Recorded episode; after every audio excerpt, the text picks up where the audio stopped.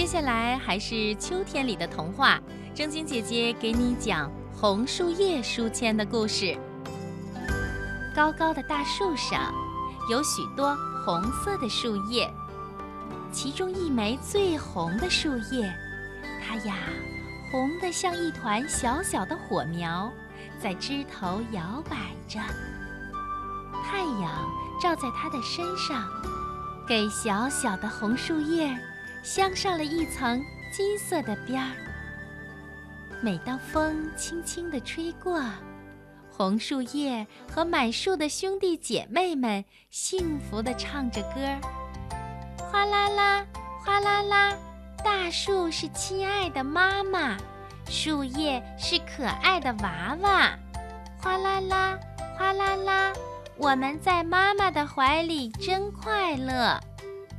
这时候，一群来郊游的孩子们看见了唱歌的红树叶，他们高兴地挥着手叫着：“红树叶，红树叶，快点到我们这儿来！”那枚最红的红树叶听了，扭扭身子，从大树上挣脱了，飘呀飘。飘到了一个小姑娘张开的手心里。小姑娘穿着美丽的红色蓬蓬裙，像一只小小的红蝴蝶，飞在绿色的田野里。啊，多美丽的红树叶！小姑娘看着手心里的红树叶，轻轻地说：“我要把你。”做成一枚美丽的书签，夹在我最喜欢的一本书里。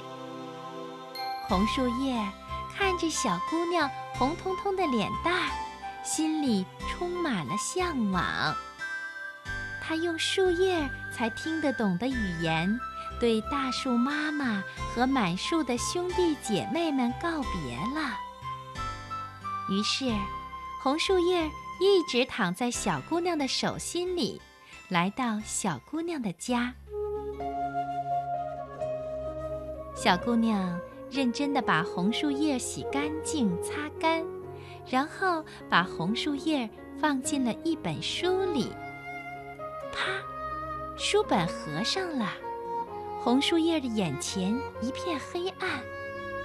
哦，这是怎么了？怎么我的眼前一片漆黑呢？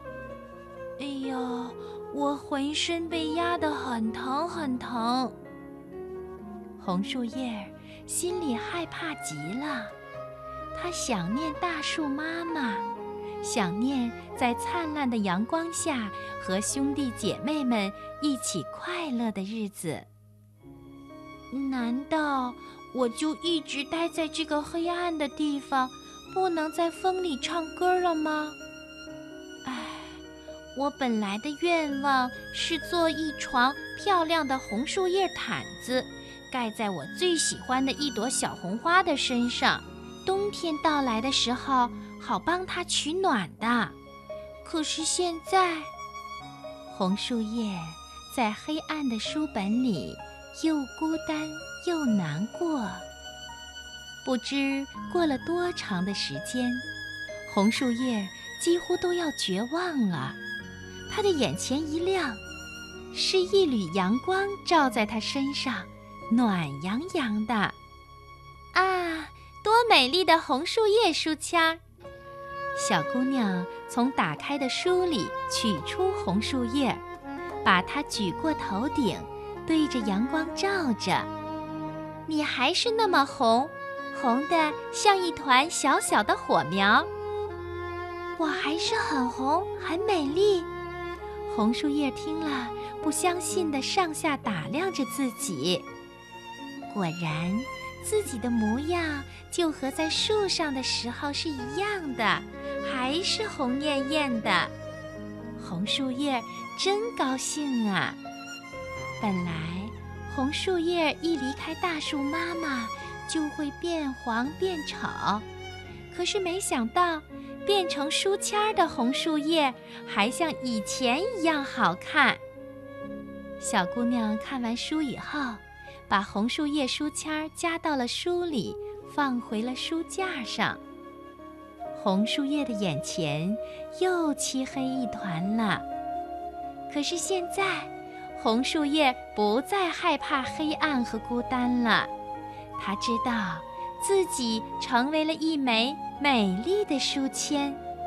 他的心中充满了等待，等待着爱看书的小姑娘再次把书打开，等待阳光再次照在自己的身上。